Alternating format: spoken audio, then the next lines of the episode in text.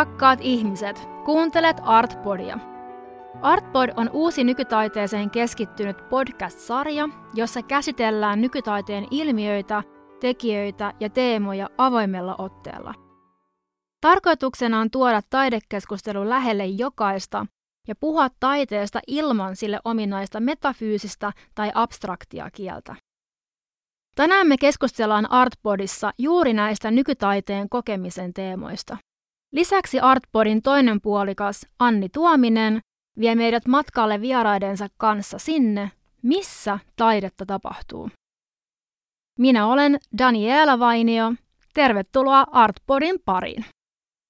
Studiossa kanssani aiheesta keskustelemassa on Ateneumin museonjohtaja, filosofian tohtori Maria Sakari.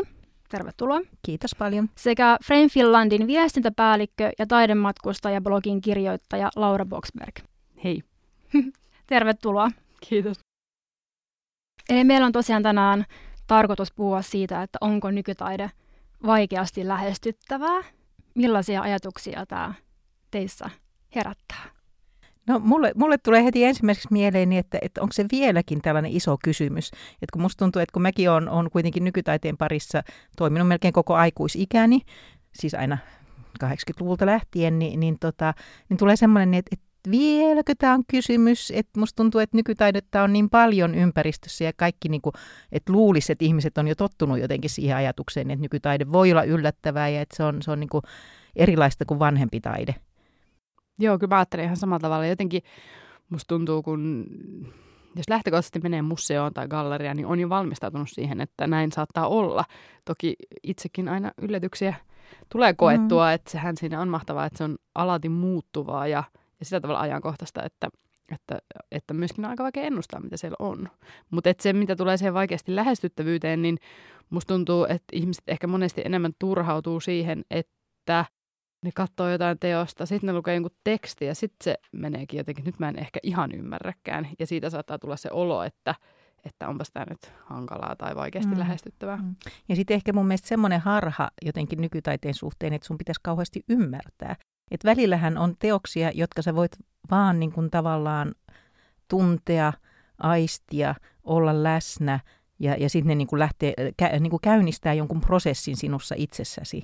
Että ne ei välttämättä ole sellaisia, että sun pitää niin kuin kauheasti ymmärtää niitä taustoja tai sitä. Niin että, että toki monessa teoksessa toisaalta se auttaa, että, se on niin kuin, että, että kun nykytaide on niin laaja käsite, että siellä on kaikenlaista, mutta että että että, että tämä niin kuin vaikeasti ymmärrettävä, niin, niin, niin mitä se sitten tarkoittaa? Että se, se mun mielestä moni nykytaiteen teos myöskin heittää kysymyksiä – et, et sillä tavalla ne vastaukset ei ole heti valmiita.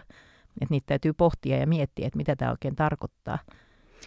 Niin tota, no tähän tullaan ehkä siihen tota, käsitetaiteen aiheeseen, eli 1910-luvulla, kun käsitetaide syntyi pääasiassa Marcel Duchampin ready-made-teoksista, niin mihin tämä liittyy, että miksi käsitetaide vaikka syntyi, koska se puhuu tuosta ajatuksen prosessista, niin sehän liittyy nimenomaan tähän. Niin tota, siis mun mielestä niin kuin taide aina on, on kytköksissä omaan aikaansa tavalla tai toisella. Ja jos nyt ajatellaan sitä niin kuin kymmenluvun taide, taideympäristöä kansainvälisesti ja ehkä niin kuin eniten just Ranskassa ja, ja tota Euroopassa kehiteltiin kokonaan niin kuin uutta käsitettä taiteelle tai että mitä taide voi olla. Että et tavallaan mitattiin myöskin niitä rajoja, että mihin asti ä, taide voi mennä niin, että se kuitenkin edelleen on, on kuvataidetta. Ja, ja tässä, niin kun, tässä kyseenalaistamisprosessissa sit niin kun tavallaan huomattiin sen, että, että miten, miten oikeastaan kaikki taide on myöskin ajattelua. Että ei se ole pelkästään sitä visuaalisuutta, vaan se on myöskin niitä merkityksiä ja, ja, ja tota, kysymyksen asetteluita, jotka sinne taiteen sisälle rakentuu. Ja, ja tota, tietysti tämä niin Duchampin äh, readymadeit ja nämä oli niin semmoinen äärimmäinen teko tavallaan, mutta mut hänen kauttaan ja siinä koko niin sit myöskin dadaismin kautta, joka, joka sitten niin myöskin toisen maailmansodan jälkeen ö, ilmestyi tai alo, äh, alkoi Sveitsistä ensin ja sitten niin kuin laajeni äh, yle, yleismaailmalliseksi ilmiöksi. Äh, sen kautta tavallaan myöskin haluttiin tuoda esiin sitä, niin että taide ei ole niin kauhean vakavaa, että se on tällaista leikkisää. On niin kuin kaikenlaisia eri asioita, joita taiteen kautta voidaan käsitellä. Ja sitten tietysti käsitetaide varsinaisesti niin kuin tämmöisenä ihan taideilmiönä ja, ja käsitetaiteeksi nimettynä tulee sitten esille vasta 60-luvulla. Mutta mun mielestä me tullaan tämmöiseen aikamoiseen paradoksiin, eli käsitetaide hän nimenomaan pyrkii niin kuin demystifioimaan taiteen ja tuomaan tämmöisen kielellisen käsitetaiteeseen, eli siihen aikaan tuli myös nämä seinätekstit galleriaan. Mutta mä koen, että moni niin kuin, ihmisistä on tosi turhautunut nimenomaan käsitetaiteeseen, että, että mikä siinä on se niin kuin, tämä paradoksi, miksi se kuitenkin on niin vaikeasti lähestyttävää? No mä en kyllä ehkä näe sitä noin, että onko se loppujen lopuksi vaikeasti lähestyttävää. Sama ehkä mitä Marja sanoi just tuossa aikaisemmin siitä. Ylipäätään se, että joku on niin tekstipainotteista tai jossain on tekstejä, niin sehän ei itsessään tee siitä vaikeasti lähestyttävää. Joskus se voi tehdä siitä mielenkiintoista, se tuo siihen erilaisia ulottuvuuksia, se tuo siihen moni eri tasoja. Mutta tota, mä itse esimerkiksi koen niin text-based teokset tai teokset, missä on tekstiä jollain tavalla, ehkä käsitetaiteelliset teokset, jotka yhdistää kuvaa, ääntä, tekstiä, karttoja, esimerkiksi tällaista, niin itse asiassa kiinnostavina.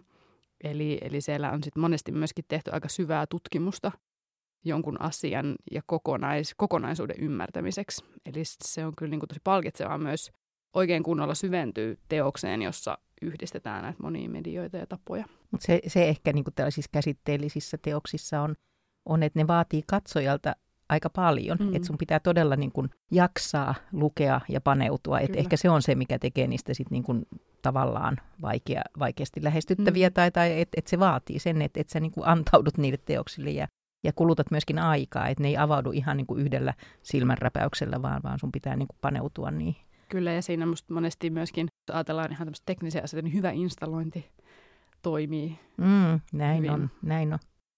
Onko se tänä aikana niin kuin radikaalia, että voi hiljentyä ja koittaa olla läsnä sen teoksen kanssa tässä meidän niin kuin nykyisessä ympäristössä tai ajassa? Tämä on hyvä kysymys siinä mielessä, että, että, että meillähän sitten toisaalta on niin kuin paljon tällaista teoksia, jotka on hyvin immersiivisiä, jotka vetää, vetää sut puoleesi ja sun ei tarvitse niin itse nähdä siinä, että, sen, että sä vaan niin kuin, sä koet ja elä, eläydyt siihen ja saat valtavasti elämyksiä ilman, että sä ehkä itse niin kuin luet tai, tai olet, näet, näet sellaista vaivaa niin ehkä tällainen, just tämä tällainen nyt heti tässä, tässä nyt heti mentaliteetti on vähän tätä meidän aikaa. Et siinä mielessä tällaista niin kuin paljon vaivaa ja lukemista ja, ja älyllistä pohdiskelua vaativat teokset, niin ne on ehkä sitten niin kuin, ne asettaa toisenlaisen, toisenlaiseen tilanteeseen katsojan.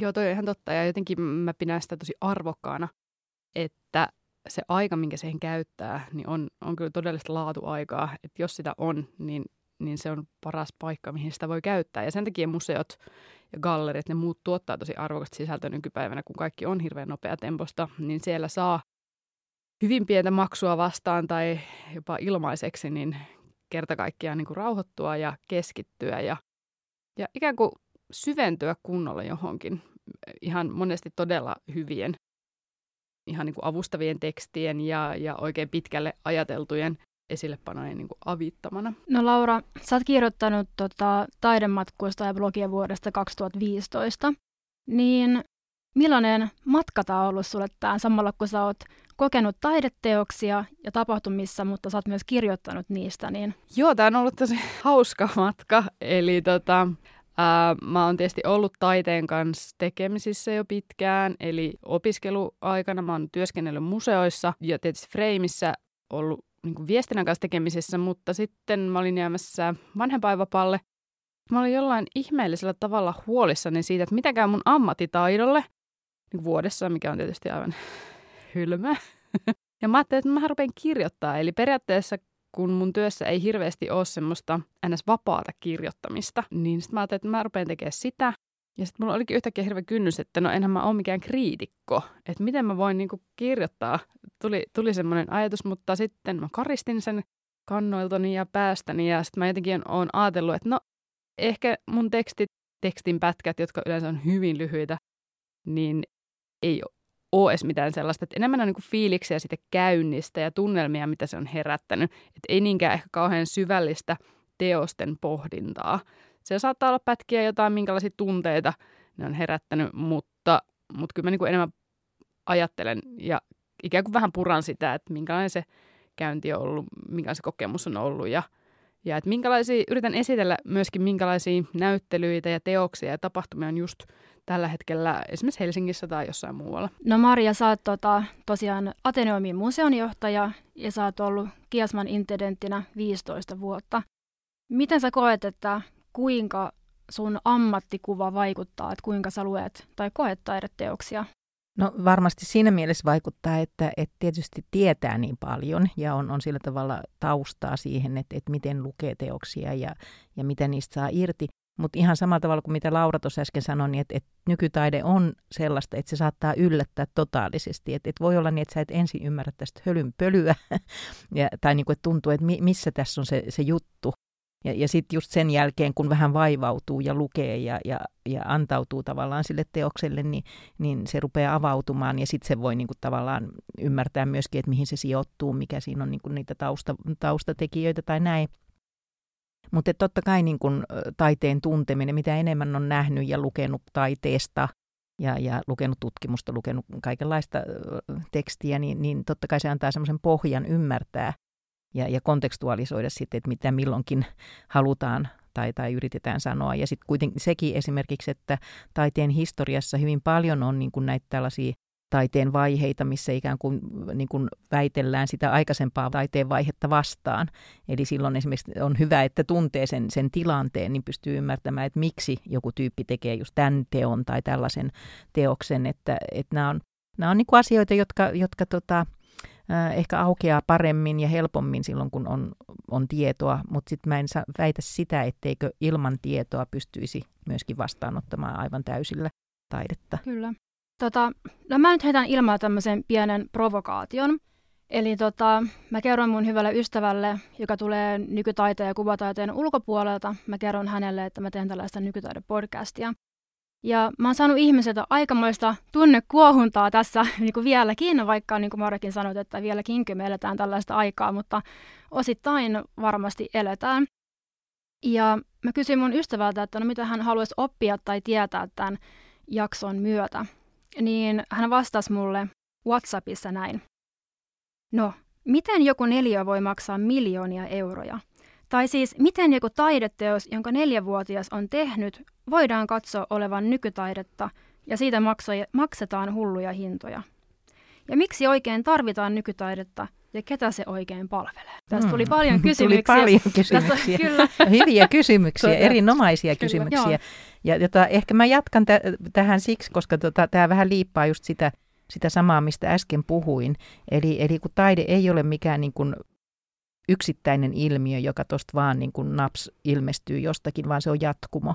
Ja just sen jatkumon tuntemisen kautta, sen, sen ymmärtämisen kautta voi nähdä, että miksi joku valkoinen neliö on äärimmäisen tärkeä teos siinä jatkumossa ja miksi se, ja se, se tavallaan sen, sen jatkumon takia se maksaa tällä hetkellä niin valtavasti, koska se on joku poikkeama tai sitten se on joku niin kuin sellainen asia, joka aloittaa jonkun aivan uuden tavan nähdä ja tehdä taidetta.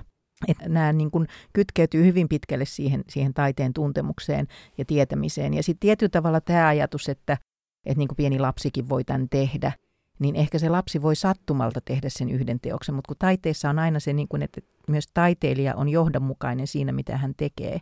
Eli hän tekee niin kuin sitten sen jälkeen, kun hänellä on tullut joku tämä yksi oivallus, niin hän luultavasti jatkaa sitä oivalluksen kehittelemistä. Ja, ja myöskin se niin kuin taiteilijan oma ura ja sen sisällä tapahtuvat muutokset, niin arvottaa sitten sitä tämän niin kuin taiteen hintaa ja ja, ja myyntiä ja kaikkea tällaista. Et, et se on iso kokonaisuus, mutta se, minkä, mihin myöskin toisaalta haluan kiinnittää huomiota, että että kyllä välillä myöskin nämä niin kuin taidemarkkinat kuumentaa niin kuin tarkoituksellisesti sitä taiteen hintaa, että ei se, ei se myöskään pelkästään tapahdu siellä niin kuin taiteen, taiteen tota pyyteettömässä maailmassa, vaan siinä on myöskin ihan selkeästi tällaisia taloudellisia hyötytavoitteita. Toi on ihan totta toi mitä sä puhuit markkinoista ja messuista ja koko tästä kuviosta, mikä tähän liittyy. Joo, ei ole mikään vieras argumentti. Tämä on, on ollut museooppaana vuosia ja vuosia aikoja sitten. Ja, ja ihan, ihan oikeastaan kaikissa näyttelyissä, missä nykytaidetta oli, niin tämä kysymys jollain tapaa jossain vaiheessa sieltä tuli esiin. Ja ihan pari viikkoa sitten itse ihan erässä toisessa tilaisuudessa, kun kerroin mitä teen, niin tuli ihan samanlainen kommentti, että 30 vuotta sitten olin näyttelyssä ja sitten siellä oli keltainen neliö ja Ja, ja kyllä tämä en kyllä yhtään niin kuin ymmärtänyt, että miksi tällaista pitää olla esillä. Ja, ja siinä mun mielestä niin kuin, tavallaan se ärtymys, että 30 vuotta myöhemmin sä vielä muistat sen, että mitä tunteita se herätti, niin onhan siinä jotain tosi kiehtovaa. Ja aika harva asia pystyy loppujen lopuksi tämän tyyppiseen tunteisiin, vetoavuuteen myöskin. Että eihän ärsyyntyminen ole aina niin kuin huono asia. Että sehän voi jättää niitä mielikuvia ja muistikuvia. Ja mun mielestä se on, on tavallaan myöskin ehkä vähän kuluneesti sanottu niin taiteen tehtävä ja nykytaiteen tehtävä herättää niitä ajatuksia. Eihän mitään uutta ikinä tulisi, jos ei ihmiset reagoisi jollain tapaa johonkin, mitä on tehty. Mm. Mun tuli mieleen tota, näistä mun ystävän kalliista neljöistä mieleen vaikka Kasimir Malevitsin mustaa neliö tai Mart Rotkoon maalaukset, jotka tosiaan liittyy tällaiseen, että ne on niin näitä markkinavetoisia teoksia ollut, mutta ne on lähtenyt tota, pääosin niin filosofisista niin käsitteistä tai ajatuksista. No mua kiinnostaa toi, että kun käsitetaide, sen materiaalina on itse käsite. Että se, missä musiikin materiaalinen on musiikki, niin käsitetaiteen käsitteenä on on ajatukset tai filosofiset pohdinnat, niin mistä se tavallaan johtuu, että tämmöinen niin immateriaalisuus turhauttaa meitä? Että usein jotkut ihmiset saattavat arvostaa helpommin sellaista käsityön mestarillisuutta, mutta tämmöistä niin kuin ajatuksen tason suunnatonta työtä ei välttämättä, se ei ole niin selkeää. Niin miksi ei sitä arvosta yhtä lailla? Hmm. Toki on hy- hyvä kysymys siinä mielessä, että ehkä se niin kuin, käsityön mestarillisuus on helpompi havaita kuin sitten tällainen ajatuksen mestarillisuus. Ja onhan, onhan toki niin, että käsitetaiteen teos, se, se mikä on niin kuin tavallaan sulla nähtävillä, niin sehän voi olla niin kuin aika mitätöntä. Mutta se, se just, että sun täytyy tietää, että ehkä käsitetaide on juuri sen kaltainen – taidemuoto, jossa sun täytyy kuitenkin tietää aika paljon sitä taustaa, että mihin sen sijoittaa ja miksi tämä on mielenkiintoista ja näin. Mutta sitten toisaalta on, on myöskin niin käsitetaiteen sisälläkin on hirveän erityyppisiä asioita, niin kyllä mun mielestä siellä on myöskin paljon teoksia, jotka sitten niin kuin, että esimerkiksi joku tällainen toiston ajatus, että joku Douglas Hübner, joka otti niin kuin tietyin välein valokuvia matkallaan Amerikan halki, ja, ja se on niin kuin tavallaan tämmöinen systeeminen sarja jotakin, joka sitten sen sarjan omaisuuden, sen sarjan takia tuo jotenkin aivan oleellisella tavalla jonkun vaikka ajan käsitteen esille tai matkustamisen käsitteen, jotain tällaisia, että, että ne on, ne on loppujen kuitenkin sit se lopputulos, ja jos ihminen vaivautuu itse vähän miettimään ja, ja kokemaan, että miltä, mitä tämä oikein kertoo minulle, tällainen sarja jotakin, niin sen jälkeen niin kuin, sit saa aikamoista tyydytystä siitä, että, että tässä niin kuin tavallaan on havainnollistettu joku sellainen asia, johon mä en oikeastaan pääse kiinni. Että joku ajankäsite esimerkiksi, että sä et, sä et niin kuin, aika menee koko ajan eteenpäin. Et, et nämä on musta sellaisia kysymyksiä, että sit kun se, nehän on hirveän hienoja, isoja asioita, jotka sitten sieltä yksi, kaksi paljastuukin. Ja toi on varmaan just toi ihan totta, mitä sanoit, ja oivalluksen tunne, sitten kun se asia alkaa paljastua sieltä, että siinä mielessähän ny, niin käsitetaide ja nykytaide on ihmeellistä, että sen avulla voidaan – voidaan niin kuin tuoda meidän silmien eteen asioita, joita on muuten tosi vaikea vaikka jotenkin kirjoittaa auki joku aika, mitä se on. Mutta jollain tämmöisellä teoksella, mikä levittäytyy, niin, niin sehän on, on tosi hieno tapa kertoa näistä aika- ja historiaa ja ihan niin kuin tosi mm. isoista asioista monesti.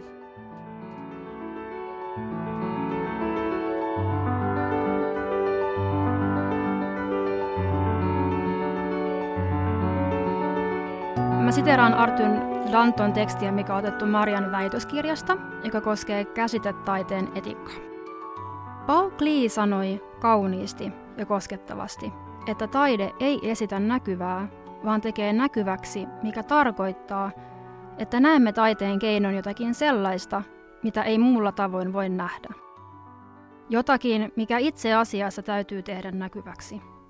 Niinpä taide tavoittaa meidät tässä ajatuksen tason, ja taideteos on ajatus, jolle on annettu eräänlainen aistittavissa oleva ruumiillisuus.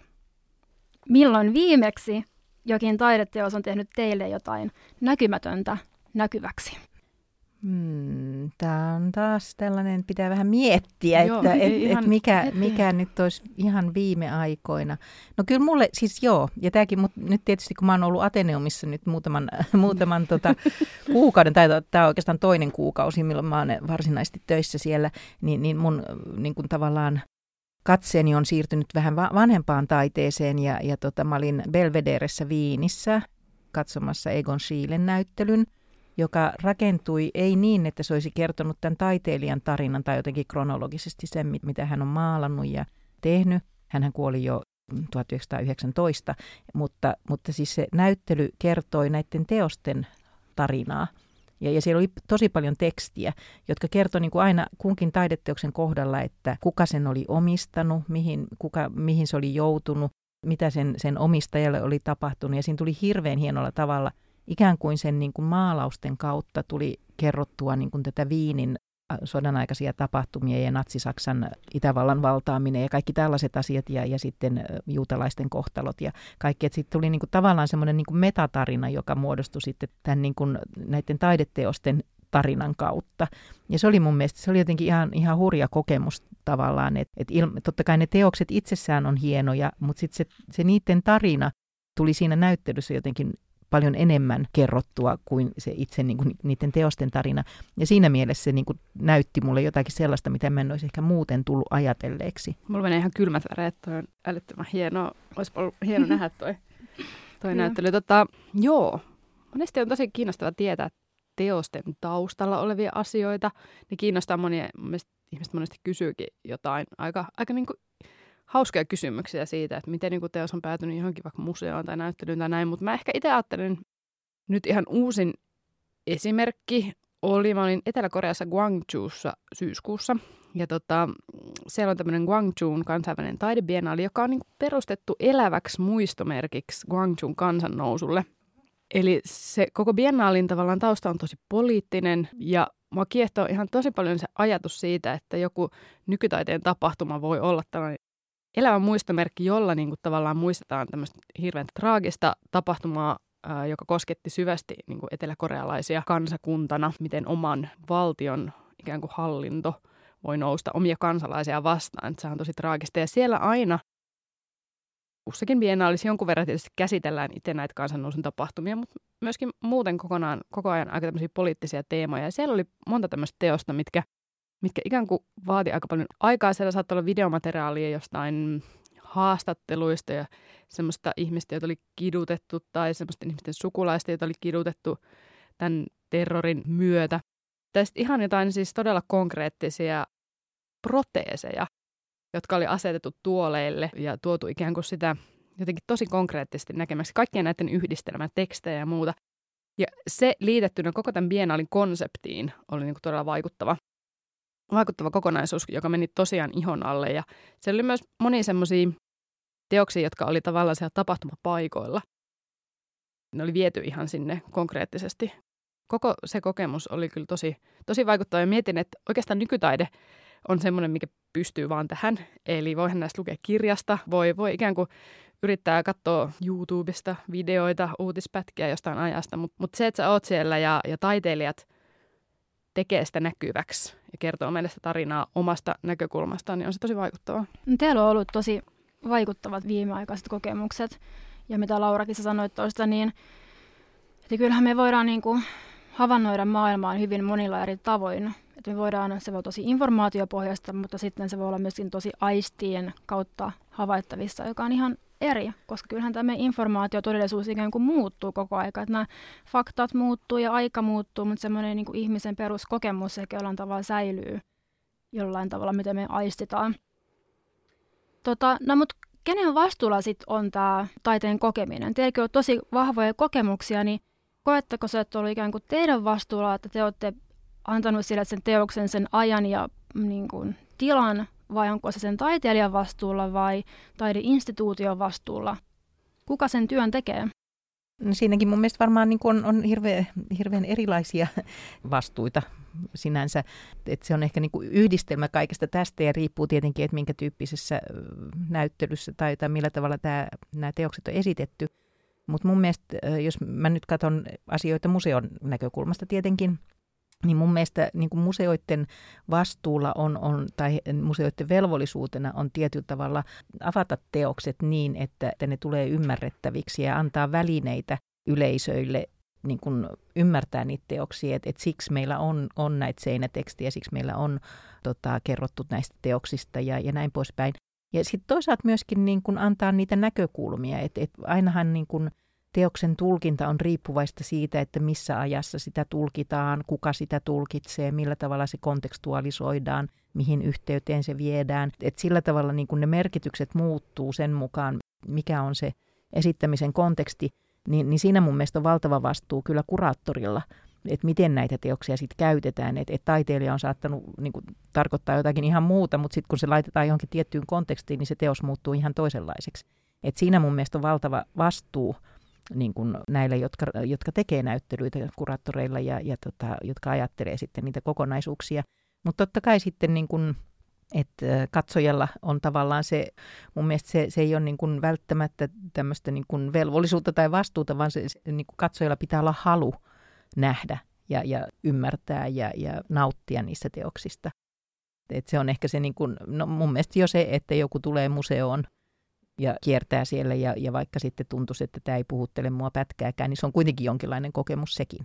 Toi on ihan totta ja ehkä hyvä, kun sä puhuit tuosta kuraattorien näkökulmasta. Se on semmoinen professio, mitä, mikä voi jäädä ehkä isolle yleisölle vähän hämäräksi, mikä ihme on kuraattori. Toisaalta saadaan puhua tosi paljon jostain vaatekaapin kuratoinnista, mikä se taas tuntuu ihan höpsöltä, mutta, mutta nehän on valintoja. Ja siinä on myöskin se välittämisen taito.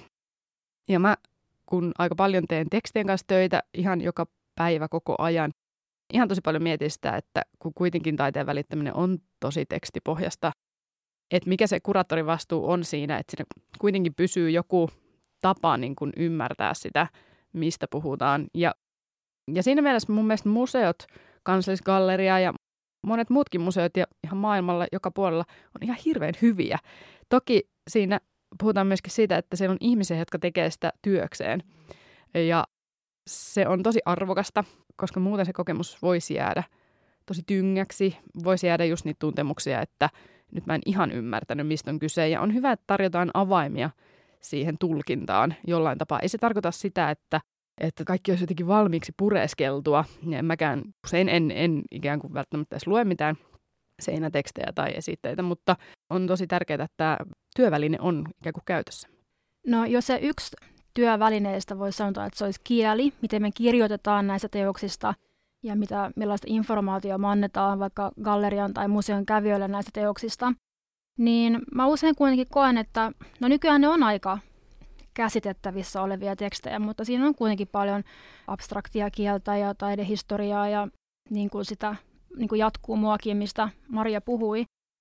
Niin, että onko nykytaiteessa tai kuvataiteesta käytävä yleinen keskustelu niin kuin pääasiassa akateemikkojen ja sisäpiirin hallussa?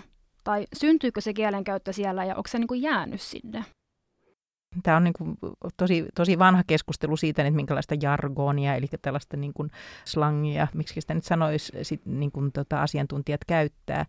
Ja mun mielestä hirveän hyvä esimerkki siitä on esimerkiksi tämä leffa Square, jossa, jossa nämä keskustelee, keskustelee taiteen, mikä, mä en muista mikä, siis no ylipäätään tämä, tämä niin kuin teoksesta, joka tuntuu, että siinä ei ole paljon mitään, mm. mitään tota nähtävää.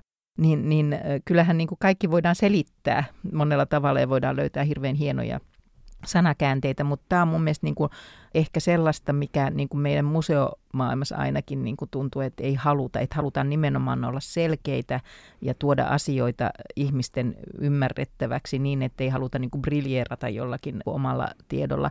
Sitten on tietenkin ihan eri asia, niin että, että jos oot niin kuin oman ammatikuntasi kesken tai jotkut konferenssit, jotkut tällaiset, missä sitten puhutaan sillä ammattikielellä – niin, niin silloin, silloin se kielenkäyttö on varmaan toisenlaista, mutta kyllä mun mielestä niin kuin se kaikki asiat pitäisi pystyä selittämään jotenkin arkikielellä.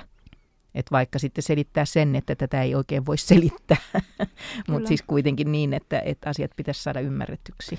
Ja musta tuntuu, että monesti se ongelma ehkä tulee siinä, kun tehdään pienillä resursseilla. Gallerioissa varsinkin monesti taiteilijat tekee teokset, henkilökunta auttaa installoinnissa. Sitten se musta tuntuu, että tiedottaminen ja kirjoittaminen jää loppujen lopuksi aika niin kuin lyhyeksi ajaksi saattaa olla. Taiteilija saattaa olla sekä tosi yksin. Hän ei ole saanut minkäänlaista koulutusta teoksesta kirjoittamiseen välttämättä. Niin se on niin kuin monesti iso ongelma, että sehän niin kuin museoiden toiminnassa näkyy, että, että siellä on monesti sitä resursseja sekä tota miettiä näitä asioita, että viestiä niistä. Että jos olisi vähän enemmän ikään kuin aikaa siihen, niin musta tuntuu, että moni asia voisi ratketa. Mutta mä kyllä tunnistan ton ihan hyvin itsekin. Eli jos menen joskus johonkin gallerianäyttelyyn ja nappaan sen näyttelytekstin, niin kyllä mä oon joskus aika huulipyörään, että no mitäs ihmettä nyt, vaikka mä oon kuitenkin alalla. Ja ikään kuin kuvittelisin, että, olisin ehkä ihan sitä semmoista kadun jamppaa ikään kuin tietysti lukenempi siinä mielessä. Mutta tota, joo, kyllä mä tavallaan peräänkuuluttaisin ehkä enemmän oppilaitoksiin koulutustakin taiteesta kirjoittamisesta tänne Suomeen, ihan suomeksi jopa. Kyllä. Eli monesti sitten ongelmana on se, että, että saatetaan kirjoittaa tosi hyvin englanniksi, mutta sitten meillä ei välttämättä olisi käsitteitä suomen kielellä monille nykytaiteen uusille ilmiöille. Eli ihan tällaistakin asiaa. Mm. Meidänhän on aika helppo tällä arkipuheessa puhua musiikista ja kirjallisuudesta ja elokuvista, mutta kuvataiteessa sitten ei ehkä käydä tällä arkipuheessa hirveästi keskustelua, että liittyykö jollain tavalla myös meidän kulttuuriin, osittain me nuoreen, nuoreen historiaan ja nuoreen kulttuuriin ja siihen vai eikö se mm. vaan ole osa meitä? Niin kuin? No, en, en mä tota kyllä ihan allekirjoita siinä mielessä, että toisaalta sit, jos, me, jos ajattelee, että miten me kuraattorit, miten me keskustellaan keskenämme siinä niin kuin arkikielessä, niin ei se kyllä ole mitenkään kauhean korkealentoisia. siis kyllä me puhutaan, että, no, että mitä mä näen ja mi- millä tavalla mä koen. Ja, siis niin kuin ihan semmoisia tavallisia asioita. Mm. Sitten jos mennään niin kuin määrittelemään, että mihin tämä nyt liittyy, onko tämä nyt posthumanismia vai onko tämä jotain muuta, onko tämä fenomenologisen viitekehyksen kautta mm. tulkittavaa tai onko tämä sitä ja tätä, No sitten sit se menee niinku tämmöiseksi just jargoniksi siinä mielessä, että, että ruvetaan niinku tavallaan löytämään niitä kehyksiä jostakin niinku filosofisesta tai muusta ajattelusta. Mutta siinä niinku arkiymmärtämisen tasolla niin kyllä niinku asiantuntijatkin puhuu ihan tavallista kieltä. Ja musta tuntuu, jos miettii tämmöistä esimerkiksi taidemuseon buumia, mikä Suomessa tällä hetkellä on, että meillähän on siis miljoonia taiteen katsojia gallerioissa, museoissa. Tämä on ihan – ihan tilastoitu viime vuosina, niin kyllähän heidän on pakko keskustella siitä näkemästään jollain tapaa kotona tai kollegojen kanssa. Mä oon tässä syksyn mittaan todistanut ainakin kolmessa eri paikassa kampaajalla. Mä oon kova sala kuuntelemaan mm-hmm. ihmisten keskusteluja, kun puhutaan taiteesta. Että kun on käyty aamusreksissä, että minkälaisia tunteita se on herättänyt. Sehän on keskustelu taiteesta, keskustelu siitä, miltä, miltä se on tuntunut. Ja eräskin rouva vieressä kampaajan tuolissa kertoi, että se oli niin ihanaa ja mahtavaa ja hän menee uudelleen heti huomenna, koska museokortti, koska pystyy. Ja sehän ei se sen tavallaan kummempaa tarvi olla. Et toki niin kuin voi pohtia sisältöjä, voi pohtia niin kuin syvällisemmin jotain vaikkapa käsitetaiteellisia teoksia. Mä en usko, että käsitetaide sinänsä on kauhean tuttu termi isoille mm. yleisöille myöskään, että ei he välttämättä ajattele, että minä katson nyt käsitetaidetta vaikkapa, mutta ihan, ihan kun mäkin puhun jostain romaanista kollegan kanssa, minkä mä oon lukenut, niin, niin, niin sama, samalla tavalla. No tuota, tuosta Amos Rexistä, niin sehän on ollut jo huikea menestys, menestys, kun se tässä avattiin. Niin no siellä nähtiin nyt toi interaktiivisen taiteen näyttely. Niin onko tämmöisessä interaktiivisessa eli vuorovaikutteisessa taiteessa, niin olisiko tässä sitten ikään kuin taiteen tulevaisuus, miten taide ja yleisö voi kohdata toisensa vielä enemmän. Että onko tämmöinen trendi olemassa ja onko tälle niin kuin, tota, tarvetta? Varmasti on siis osittain, että nämä on kanssa, että kun taidetta on niin monenlaista, niin, niin sitten toisaalta voi ajatella, että jos kaikki on semmoista niin kuin vuorovaikutteista, niin siihen saattaa niin kuin kyllästyä myöskin, että, ja sitten toisaalta voi ajatella niin, että kyllähän kaikki taide on vuorovaikutteista siinä mielessä, että kun sä katsot, kun sä rupeat ajattelemaan, kun se niin kuin teos, teos puhuu sulle jotakin, siis että et se niin kuin, niin kuin kuvannollisesti heittää myöskin sulle kysymyksiä ja se askarruttaa ja näin, niin onhan se silloin mitä suuremmassa määrin vuorovaikutusta.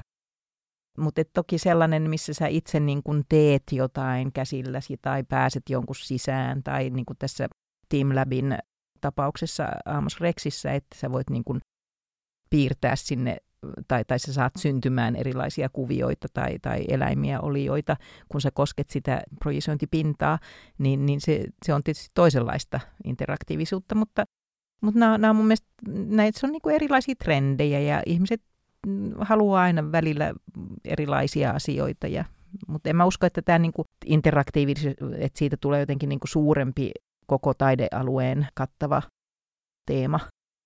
Ja tosiaan mm, ihan hyvin sanoin, että sehän voi olla vaikka haistamista. Kaikki muistaa Kiasmassa sen ruukuteoksen, missä mm. oli erilaisia tuoksuja ja hajuja. Eli sehän on, voi olla hyvin yksinkertaistakin, mutta mitä tavallaan tulee siihen teknisyyteen tai sellaiseen, niin mahtavaa, että, että nykytaiteilijat on valmiita kokeilemaan kaikenlaista uutta, uusia mm, ikään kuin tekemisen tapoja. Ja monesti tuntuu, että siellä, kun vaikka ajattelee sitä Team Labikin näyttelyä, niin kävijänä mun esimerkiksi oli vaikea ymmärtää, että mitä ihmettä siinä on niin kuin edes tehty. Jotain koodaamista, kuinka paljon siellä on jotain niin kuin videotykkejä, miten se on niin kuin tehty. Tämähän oli tosi kiehtova koko asia.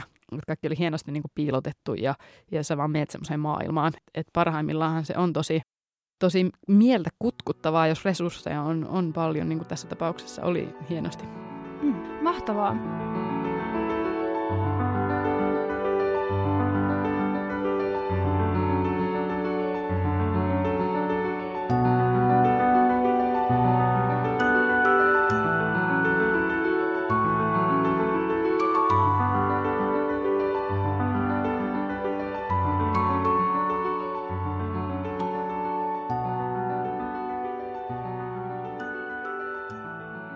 On teille pieni yllätys. Se on täällä ö, laatikon alla. Noin, nostan tähän pöydälle tämän.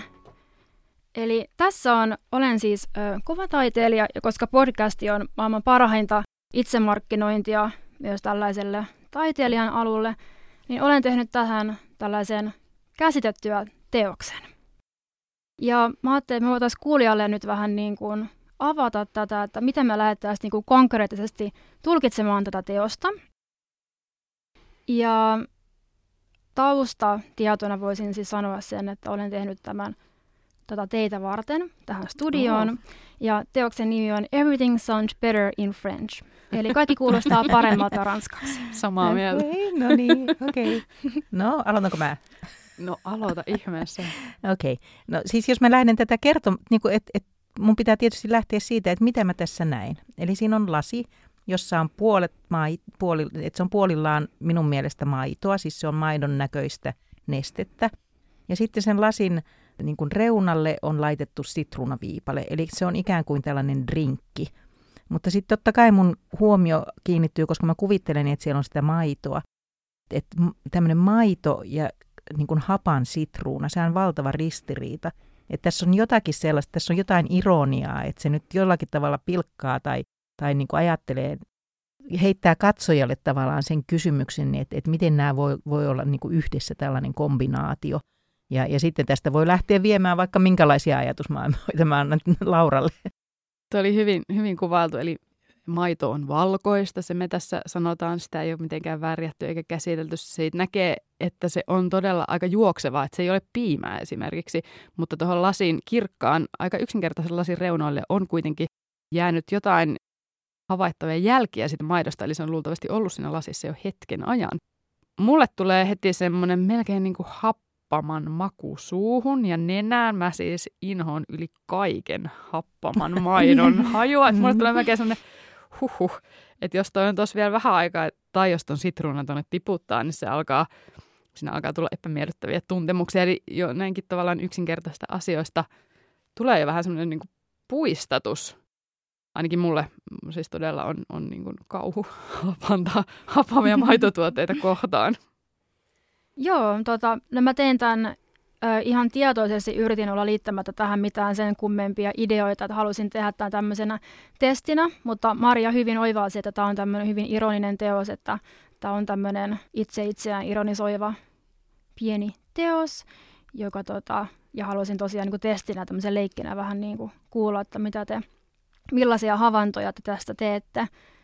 Ja no, jos te kertoisitte kuulijoille jotain vinkkejä, että ihan konkreettisia vinkkejä, että kun he astuvat vaikka galleriaan, niin mitä siellä kannattaa niin kuin tehdä tai kokea? Mihin kannattaa kiinnittää huomiota, että näin pystyisi avautumaan paremmin teoksille? No, mä laittaisin ihan ekaksi puhelimen pois. Mä ikään kuin jotenkin antautuisin siihen hetkeen ja tilaan, joka yleensä on aika hiljainen. Tietysti jos on jotain ääniteoksia tai videoteoksia, jos on vaikka suihkuja tai muuta, niin se saata hankaloittaa sitä, mutta mä eka aistisin, että mitä siinä tilassa on, miltä se näyttää. Jos se on tuttu tila, niin mä ehkä havainnoisin, että onko se tila jotenkin muuttunut, mm, mitä sillä oli viimeksi. Gallerianäyttelyt on näistä tietysti hyviä, että siellä voi monenlaista tehdä aika nopeallakin syklillä. Ja sitten mä vaan keskittyisin ehkä myöskin aika tietoisesti havainnoimaan sitä, että mitä mä näen. Eli ihan tosi usein, ja itsekin teen sitä, koska on kiire, puoli tuntia aikaa, pitää ehtiä nähdä tämä näyttely.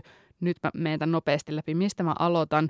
Sitten mä jotain välillä näpyttelen. Sitten mä otan jonkun kuvan, mikä on tietysti ihan sallittua mun mielestä ja suotavaakin. Ja sitten loppujen lopuksi mä luen jotain, luen teoskyltit nopeasti. No menen eka siihen teoskyltin ja katson, mikä sen teoksen nimi on, kuka sen on tehnyt, koska se on tehty. Se on ehkä tämmöinen eh, monesti alan ihmistenkin ongelma. Mutta tota, jos siinä hetkessä maltas vähän pysähtyy, ja ehkä sitten ajattelin, että mun ei tarvii myöskään nähdä ihan näitä kaikkea kerralla, varsinkin jos kyse on jostain isommasta museonäyttelystä, vaan mä voin valita vaikka yhden huoneen ja viettää siinä sen ajan, minkä mä oon varannut, niin siitäkin jo varmaan saa enemmän irti kuin, kuin muusta. Et mä näen ennen kaikkea se, että taiteen katsominen ja taiteen kokeminen on niin kuin etuoikeus meille ja se aika, mitä me siihen käytetään, niin kannattaa käyttää huolella. Et aika vähän, niin kuin sanoin aikaisemminkin, niin nykypäivänä on tilaisuuksia, jossa on, on mahdollista oikeasti keskittyä ja hiljentyä hetkeksi. Joo, ihan hyviä pointteja. Ja tota, ehkä mä lisäisin tähän mm, sen, että varsinkin jos teokset tuntuu vaikeilta, niin lähtee vähän sanottamaan, vähän samalla tavalla kuin nyt me, että niin ruvetaan niin itselle kertomaan, että mitä mä tuossa oikein näen. Et tietenkään se, se tietenkin ei tarvitse niin ään, ääneen ruveta häiritsemään muita kanssa, kanssa matkustajia, vaan, vaan voi niin kuin mielessään, mielessään ajatella, että et, et mitä, mitä mä näen ja mit, miten tämä nyt yhdistyy tuohon toiseen. Ja niin kuin sellaista tavalla ajattelun, houkutella niin kuin sitä omaa ajattelua. Mutta sitten tietenkin on toisen tyyppisiä näyttelyitä tai, tai teoksia, joissa sä näet niin kuin heti esimerkiksi jonkun kertomuksen tai sulle niin kuin avautuu ihan niin kuin toisia asioita. Et et tietyllä tavalla just se, että et antautuu sille hetkelle ja tilanteelle ja, ja on avoimin mielin myöskin, että ei, ei niin kuin sulje, että no mä en nyt ymmärrä mitään, mä lähden pois, mm. vaan niin kuin jää sinne ja, ja yrittää, yrittää niin kuin vähän pinnistellä. Just näin, ja sitten voi myöhemmin miettiä niitä asioita, etsiä, etsiä tietoa netistä, ja sitten jos siellä on oppaita tai muita, mitä tosi usein on, niin voihan kysyä niiltä. Mm. Nyt mä en ihan ymmärtänyt esimerkiksi ihan semmoinen kuin installaatio. Voi olla mm jollekin epäselvä. Teoslapus lukee, sitten sä vaivaa mieltä, että mä en ihan ymmärrä, mikä tämä on tämä installaatio. Tai joku tekniikka, joka liittyy, joku spesifi tekniikka, joka on merkitty siihen, niin, niin siitä saattaa tulla jo, jo ikään kuin aika niin kuin positiivinen kokemus ja jäädä hyvä mieli, että nyt mä opin jotain uutta. Ja kaiken kaikkiaan tämä kokemus oli, oli tosi kiinnostava. Joo, eli tota, voisi sanoa silleen, kiteyttää, että nykytaiteen kokemiseen liittyy nimenomaan avoimuus, semmoinen oleminen – ja jopa semmoinen, ei ehkä vaaran tuntu, mutta, tai epämukavuusalueelle meneminen, mutta semmoinen, että on avarakatseinen ja niin kuin vilpitön sen teoksen edessä, että mitä se teos voi kertoa. Mm, kyllä. Tosi Juuri mun mielestä hyvin, hyvin mm. tota, tiivistetty ja ihanaa, jos ihmiset on sillä asenteella liikenteeseen. Miksei olisi? Niin, nimenomaan. Kiitos vieraalle ja kiitos kuulijoille. Artbody palaa jälleen asioiden ääreen.